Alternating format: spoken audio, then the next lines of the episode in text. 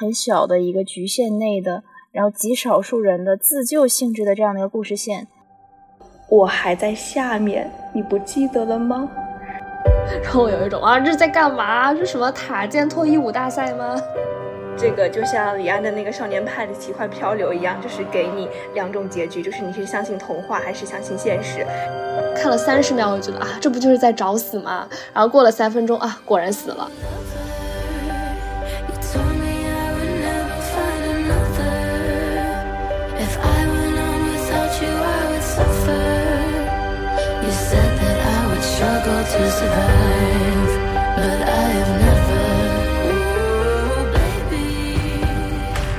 Hello，大家好，欢迎收听第七次浪潮的同名播客节目，我是主持人小鱼。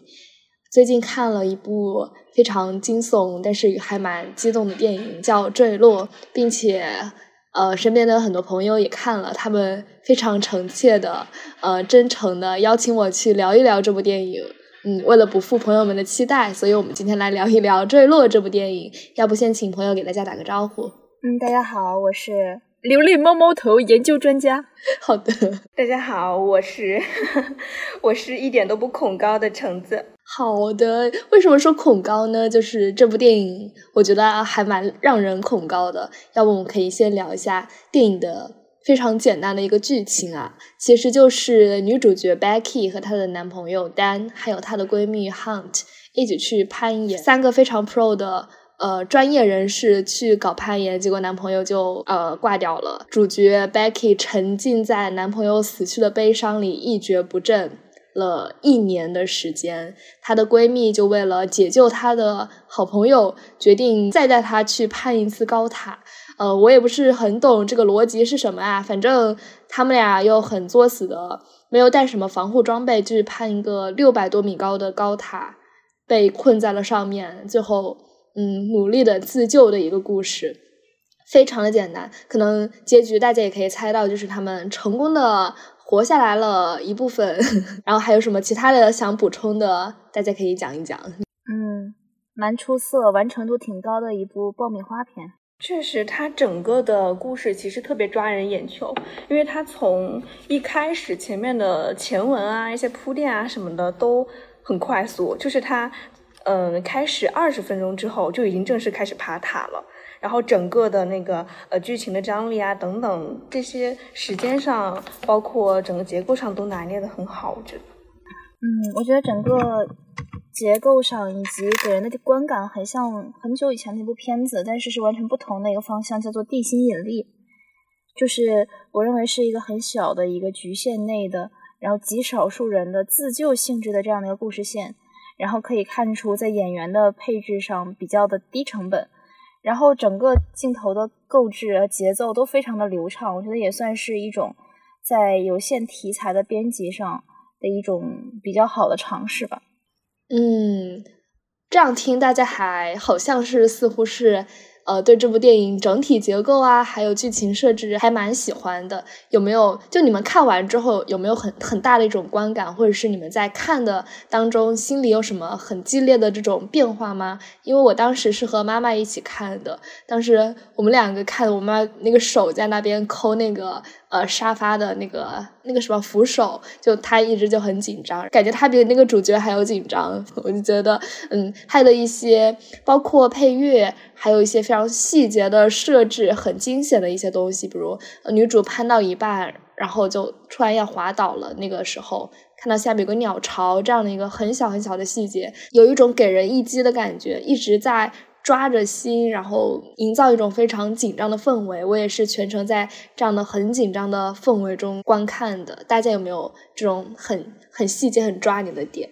我是当时就是。呃，无意中在豆瓣上发现这个热门电影榜的榜一，突然出现了一个坠落的一个名字，当时就点进去看了一下。但是当时好像，因为我本来就不是很恐高，我就对这个其实感觉还好，就是没有那么那么吸引到我。结果没有想到之后我在刷 B 站的时候，就是可能这个万恶的大数据，他就他就给我推了一个这个的解说。我当时就想着，哎，反正是解说吧，就看一下吧。结果呢，就是他解说到最后的一个。大反转的时候，我当时就是被惊艳到了。就我当时就在想，这个原片里面它是怎么样呈现它的一些细节啊，呃，包括后面的一些反转啊，我就就找原片去看了。而且我确实发现，我看了原片之后，确实有很多解说没有解说到了很多的细节，所以我还是强烈推荐大家可以先去看一下原片。嗯，好的。一婷呢，有没有？我其实也是相对于来说。以前被剧透过的，因为我是在二十七号那一天去看了一场演出，在回程的时候已经天色已经很暗了，然后我跟我的朋友选择了一起打的回学校，然后那辆的士没有关窗户，他在过桥的时候，那个桥上头江风就是顺着窗户在吹，我整个人都非常的凌乱。然后我的朋友突然就跟我讲到，他说他前几天跟他的朋友一起去私人影院看了一部叫《坠落》的电影。然后我这我这个朋友他可能心脏不是很好，他平常不是很愿意看一些惊悚的、刺激的东西。但是他看到这个名字，他并不知道他这是一部什么样的影片，他就看了，看到一半才觉得紧张的不行，于是他就想跟我分享这个故事，他就把里面最最刺激，然后最最就是有反转那一部分挑出来给我讲了。哦，然后他的讲述其实就是对很直白的讲述，但当时那个风吹的我感觉我好像就在那个塔上一样，而我本人是很恐高的，我当时就跟他表示我是恐高的人，我自己一定不会去看这部电影。但是后来看到大家在讨论他的时候，我还是觉得这可能是一种缘分，我就自己去看了。然后我看的时候。窗外阳光明媚，依然又是一个选择了阳光明媚的日子来看一些让我恐惧的东西。但是我手脚冰凉，就是一层冷汗。我到最后是把两条腿缩在凳子上，然后整个人变成一个团看完的。嗯，对。嗯，说到这个惊悚片，大家感兴趣的话可以看一下我们的第十三期节目。嗯，也是我们。讨论了一下，当时非常流行啊，非常热度非常高的一部电影叫《咒》，然后也有一些一婷精彩发言。嗯，好的，也是被我们威逼利诱去看的一部他不太想看的电影。哦说到这个反转，对，如果没有看过这部电影，非常想知道，想自己的去真实体验一下这个反转的听众朋友，可以呃在这里就呃停掉我们的节目。如果你想听完也没有关系，因为我们接下来要涉及到一些反转剧情的解说，呃呃讨论。好，我们现在开始 后半段 精彩的，并不精彩的讨论。嗯，首先这个反转可以大概讲一下是怎样的反转，为什么会惊到大家呢？这个反转它就是呃，因为知道是女一和女二她们两闺蜜一起去爬塔，然后。女二她在一次捡包的一个行动当中啊，突然脚一滑就掉下去了。当时我们以为女二她是最后抓住了那个包，她得救了，就是呃还是顺利的回到了女一的身边。但是没有想到这一切都是女主的幻想，就是没有想到这个女二她其实那个时候就已经摔死了。所以当时我印象特别深的就是她当时说的那句话，就说。我还在下面，你不记得了吗？就当时女二说的那个话，真的是 直接让我 就是背后冒冷汗。当我发现了这个，呃，了解到了后面剧情之后，我再去回看的时候，我就发现，实际上当那次女二她在女主的想象当中回到了那个高塔上面的时候，在那之后，所有的有效动作都是女主一个人去完成的。就是女二，她是没有做任何的有效动作的，全部都是嘴上说，就说，呃，你可以去上面充电，你可以去拿无人机，巴拉巴拉，她一直都嘴上说，没有做任何动作，所以这个时候其实是有一点暗示的。然后再加上前面还穿插了一些女主做的噩梦，呃，这个女二她被秃鹰啃食，这些噩梦其实都是有暗示的。嗯，对，呃，当时我没有看反转之前，我就我就是在想。就是我很想吐槽这个电影拍的细节怎么很奇怪，比如女主都已经非常的疲惫，很缺水，呃，也没有什么精神，但是旁边她的闺蜜还那种满面油光，非常的容光焕发，非常的有活力，一直在鼓励她去做一些事情。我就在想，这两个人她的血槽是不一样的吗？怎么一个人那血槽还是满的，另外一个人已经快亏亏空了？后来我才发现，这其实都是对后面反转的一些。细节的暗示，依婷有没有什么想说的？嗯，我觉得电影其实有两种极端，就是在这一个分类上有两种极端，一种是导演的在场非常非常非常的存在感很强的一种，另一种是导演嗯已经隐藏了自己，然后人已经完全沉浸在他所带来的这个影片的情绪流的体验中，而我觉得这种。冒险类的影片，他们后者是多一点的，尤其是我在观看观影的过程中，也是觉得我其实是在购买另一种在电影中的嗯别样的生活体验。那我在看这部电影的时候，我就是觉得我整个人的情绪是跟着女主在调动的。女主害怕或者是遭遇了一些危险的时候，我同时也是跟着她一起一起跟她的情绪有一个起伏。我觉得反转其实还有第二层的情绪反转，就是在。哦，在我被朋友剧透的时候，他是没有告诉我女主的情绪是什么样子的，而我先天性的就以为她只是在害怕。但是在看影片的时候，我们知道女主的闺蜜其实跟她深爱的、跟女主深爱的丈夫之间有染。然后我在看这部电影的时候，我就一直在带女主的情绪，就是女主对于闺蜜其实是有一点点埋怨的。她的闺蜜又是一个很外向，然后很有张力、很有表现欲的一个人格。那个闺蜜无论是拉她上塔，还是在塔上一系列鼓励女主和营救女主，其实都是一个很外向的、很外化的一种表现，以至于我在后来在看的时候，我总觉得女闺蜜有一点点好像是在亏欠她，想要通过什么方式来弥补她这样的一个想法。而后半期，当女主知道闺蜜曾经跟她男朋友有过一些经历之后，女主的眼神又很幽怨，她其实是怎样看待闺蜜对她的示好的？我觉得也是很有意思的一个点。直到那个时候。就是女主其实一直站在道德道德的一个相对的制高点再去看闺蜜的时候，闺蜜很幽怨的说：“你真的不能把我拉上来吗？”以及闺蜜死去的时候，我觉得这其实在情绪上也是一层反转。嗯，对，这一点我觉得还是要真正的看完全片，嗯，才能体会到非常呃复杂的一种情绪的表表露。呃，这个反转后面我就一直在想。是不是女主故意没有把他救上来的？我妈妈就在旁边批判我说：“你怎么这么黑暗？” 对的，对的，对。大家对这一点是怎么想的呢？我其实有点觉得，当时就是我后来去看一些讨论啊，就是说有没有可能这个就像李安的那个《少年派的奇幻漂流》一样，就是给你两种结局，就是你是相信童话还是相信现实？就是说，呃，反正。这一切都是女主一个人经历，就是也没有目击者。那她在这个高塔上，她对女二做了什么？其实也只是她的一面之词。就是有没有可能，这个呃，她吃的不是秃鹰，她吃的可能是女二，或者说就是各种比较阴谋的一些想法。对，是的。我我当时看女女二她吊在那个那个什么东西上面的时候，她那个绳子其实稍微往旁边偏一偏就可以够到，或者是她把绳子绑在下面那个小的梯子上面，一样也可以够到。但是女主没有这么做，就一直要拉她上来。这样，我当时就觉得，嗯，其实还挺让人挺值得深思的吧，因为前面还有一个和男朋友的这种情感的纠缠。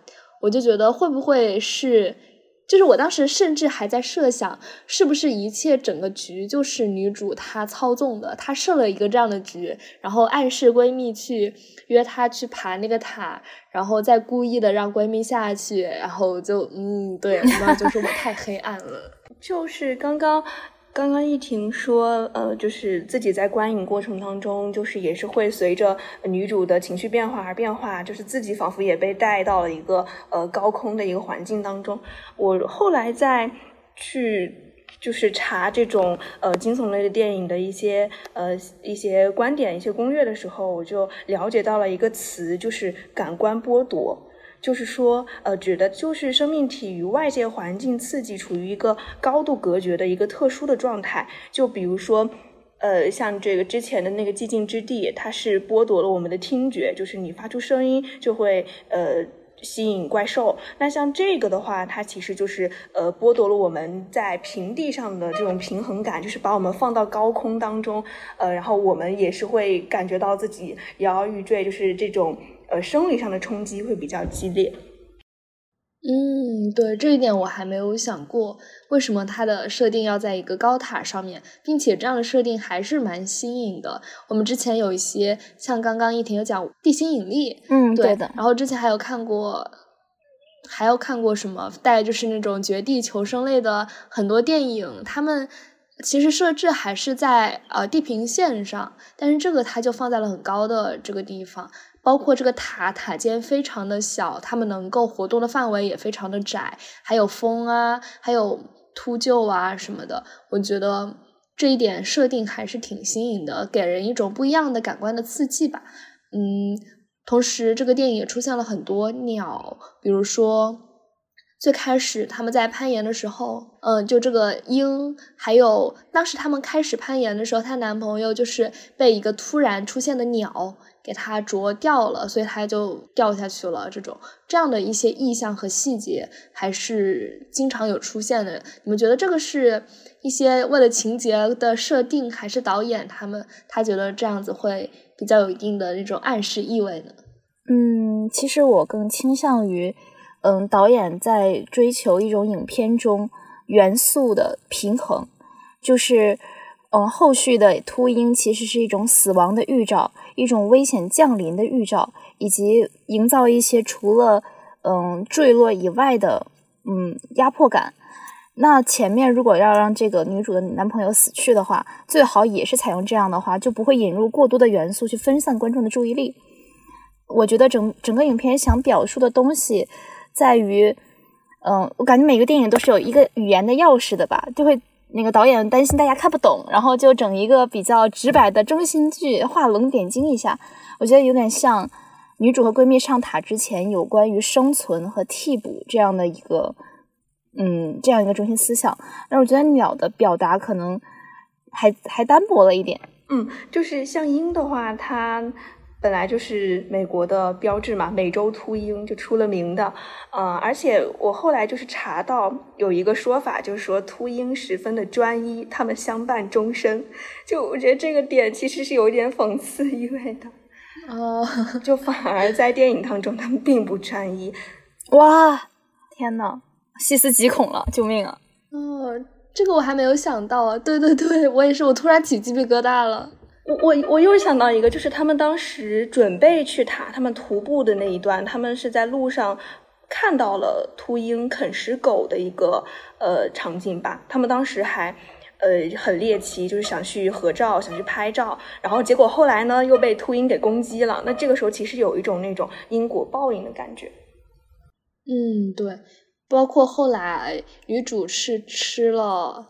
秃鹰的肉应该没有，那个只是我们的猜想。对，吃了秃鹰的肉，也有人呃猜想女主其实是吃了闺蜜的尸体才那个。这个点就在于他们在攀塔的中途看到了呃一对那种小鹰的幼崽，就有人说其实呃秃鹰它只能飞到这个高度。他在上面感受到的秃鹰的攻击都是不存在的，都是他幻想出来的。其实他吃的是她闺蜜的尸体。天呐，我鸡皮疙瘩又起来了。这个我倒没有想到秃鹰的那个飞行高度。对，嗯，那除了这些，呃，大家对这个电影还有没有什么其他的嗯感受，或者是一些想吐槽的点？可以开始吐槽了。呃，要不我先讲一下，就是攀岩这个事儿。其实我之前也有攀过几次岩，但是是那种室内的攀岩。就算是室内攀岩，而且高度可能就在五米左右吧，都要做很多的防护措施。就先不说你那个包，你得好好的背着，起码是双肩，并且前面要有一个绳给它系着嘛。呃，然后还要穿一些很专业的鞋。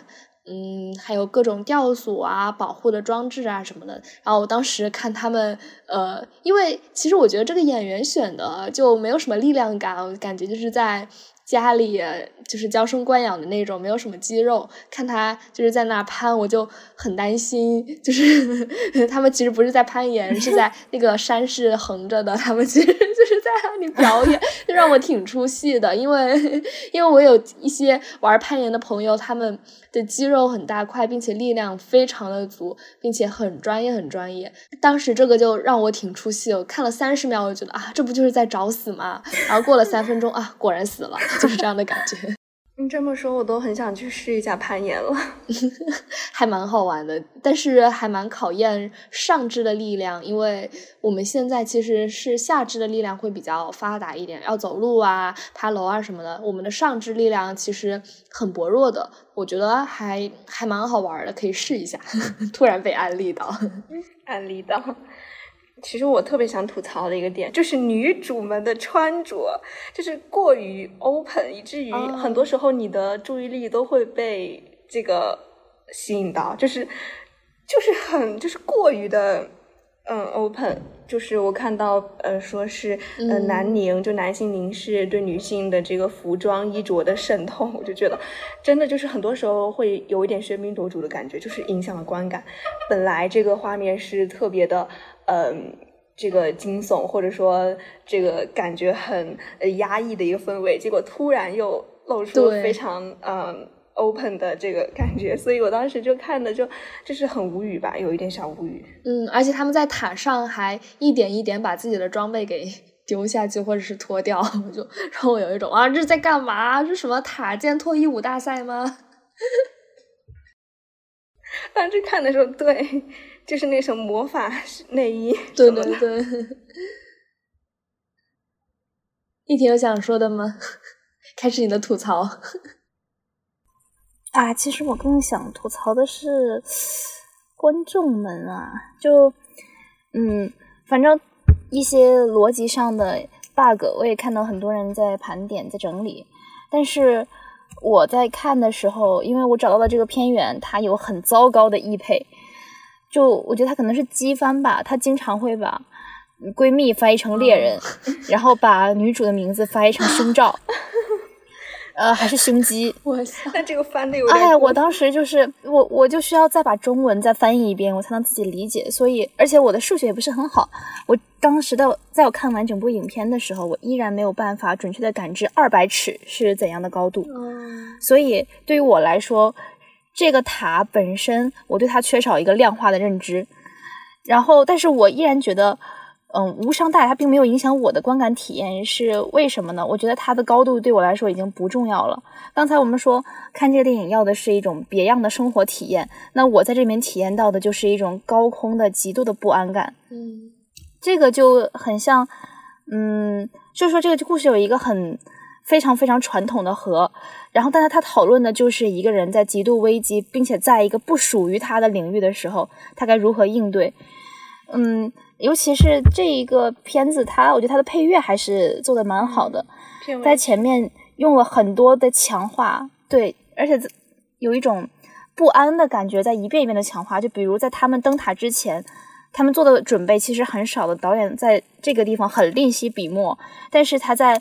啊，比如说女主醒了之后，她有一个水烧开的水壶的声音，就很像一个警报。嗯，然后后来她在跟闺蜜已经在攀岩的前夕前夜的时候，闺蜜的那个门铃声哔哔哔哔哔，也很像警报的声音，并且他们在走到下面的时候，那个大卡车呼啸而过的声音，攀塔的时候那个风的声音，很像是狮吼。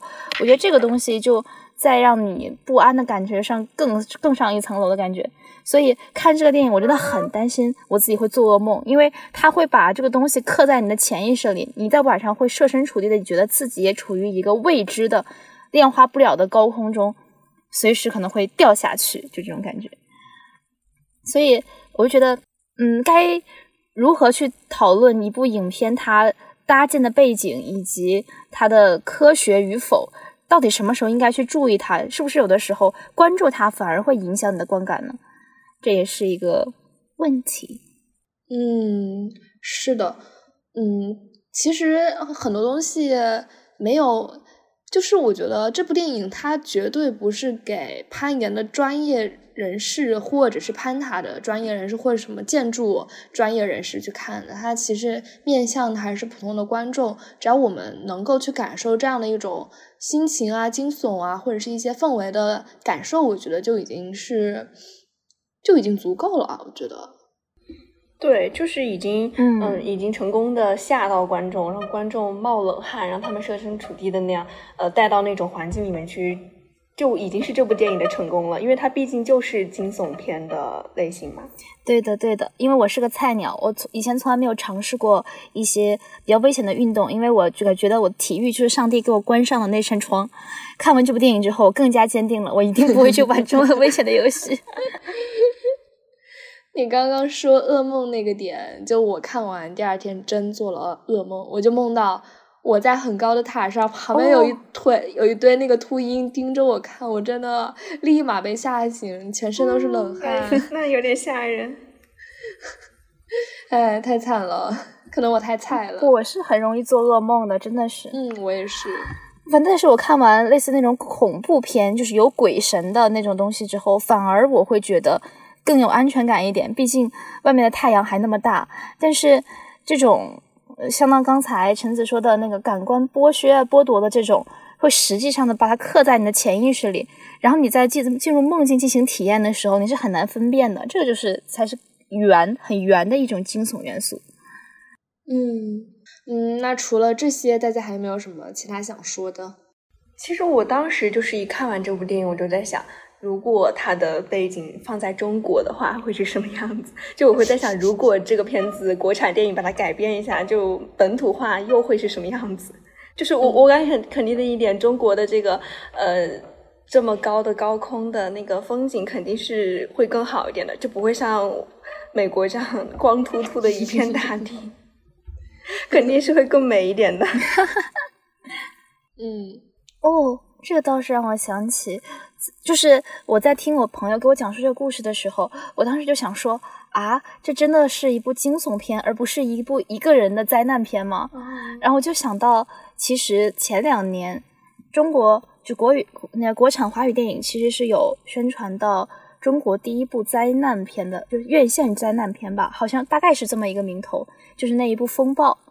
哦，我有印象，不知道大家没有看过。我有印象，我对那个海报还有印象。海报，嗯，我没看，但是听说过。嗯，对的，这个就是一个很中国化的灾难故事，它的整个设定背景就不一样。首先，如果是国外的话，它可能设定成成一个人作死，就是明知山有虎，偏向虎山行。而在我们倡导的价值观里，我们是不建议这样做的。我们需要打上就是专业人士啊，就是请勿模仿啊，以及这样的。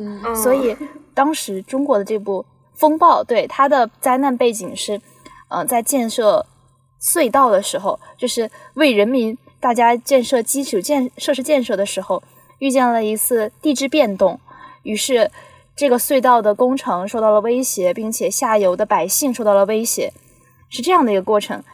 然后呢，他也不会去宣传宿命或者是世界末日，那就是很科学的，大家可以战胜的，并且中间一些情节，呃，也很少涉及到呃人性的呃纯粹的恶。就比如说，在这部影片中可以看到，女主人闺蜜之间的希望是被一对嗯，对，一对男人去去毁掉了。这个事情当时确实是很愤怒。但是在我们的表达里，我们更希望是主角的自己的动机是好的，并且他所要战胜的只是嗯灾难和意外本身，并且最后的结局也是呃大家在彼此奉献中，男主还活了下来。我认为那部电影如果男主真的在意外中死去的话，这个电影我我心中的评分会更高一些。但是可能是整个灾难片的基调就过于沉重了，而且主角的出发点又是这样好的出发点，可能是为了安抚观众的情绪，然后让男主还是顺利的活了下来，以至于男主的体力已经强过了很多的特战队员，这个事情 也是挺有趣的。是的，我觉得如果中国来拍，他就不会进入塔，就他们差点被那个卡车撞死。一个人说啊，这是不祥的征兆啊，另外一个人说那我们回去吧，然后他们就没有攀塔了。真的，如果在中国拍，我觉得唯一的一种可能就是一个某一个电信公司的维修人员走进了贵州深山，然后维修一部必须需要他来进行通讯的电讯塔，然后这个时候怎么怎么怎么样，哇这才有可能，然后就变成了电信工人解救呃冒失少女，并且成功的英雄救美，抱得美人归的故事，非常的符合现在电影的基调。哎，但我看到一个特别搞笑的一个，也比较搞笑，就是说，在中国的话，就是一定会喊你下去做核酸。我当时看到真的是，就是很真实。嗯，那大家除了这些，还有没有什么想说？有没有对这个主题内涵的一些表达？比如说，嗯，他其实想表达的就是一个怎么样走出内心阴霾、克服恐惧的故事，对吧？一定程度上也是适者生存。嗯，对，是对的。嗯，我特别不能理解他最后结尾就是女主的一个独白，他就说。他大致意思就是说，你必须要，呃，这个珍惜生生活的每一天，然后，呃，做一些让你觉得自己呃活着的一些事情，就是，就还是有一种就是不负生命、不负时间的这一种。但是，但我想，不就是 no 作 no die 吗？你们你们那么的不负时间，呃，珍惜生命，所谓的珍惜生命，就是去，嗯，尝试那些那些。真的很作死的一些事情，我就觉得就是还是有点迷惑。嗯，这可能也是中中国和西方的一些价值观的问题。嗯，这不知道你们有没有看过有一部纪录片，讲的就是无保护措施的攀岩，攀珠峰，然后那个男的就完全没有带任何保护措施。那个电影那个纪录片叫《徒手攀岩》，就真的徒手。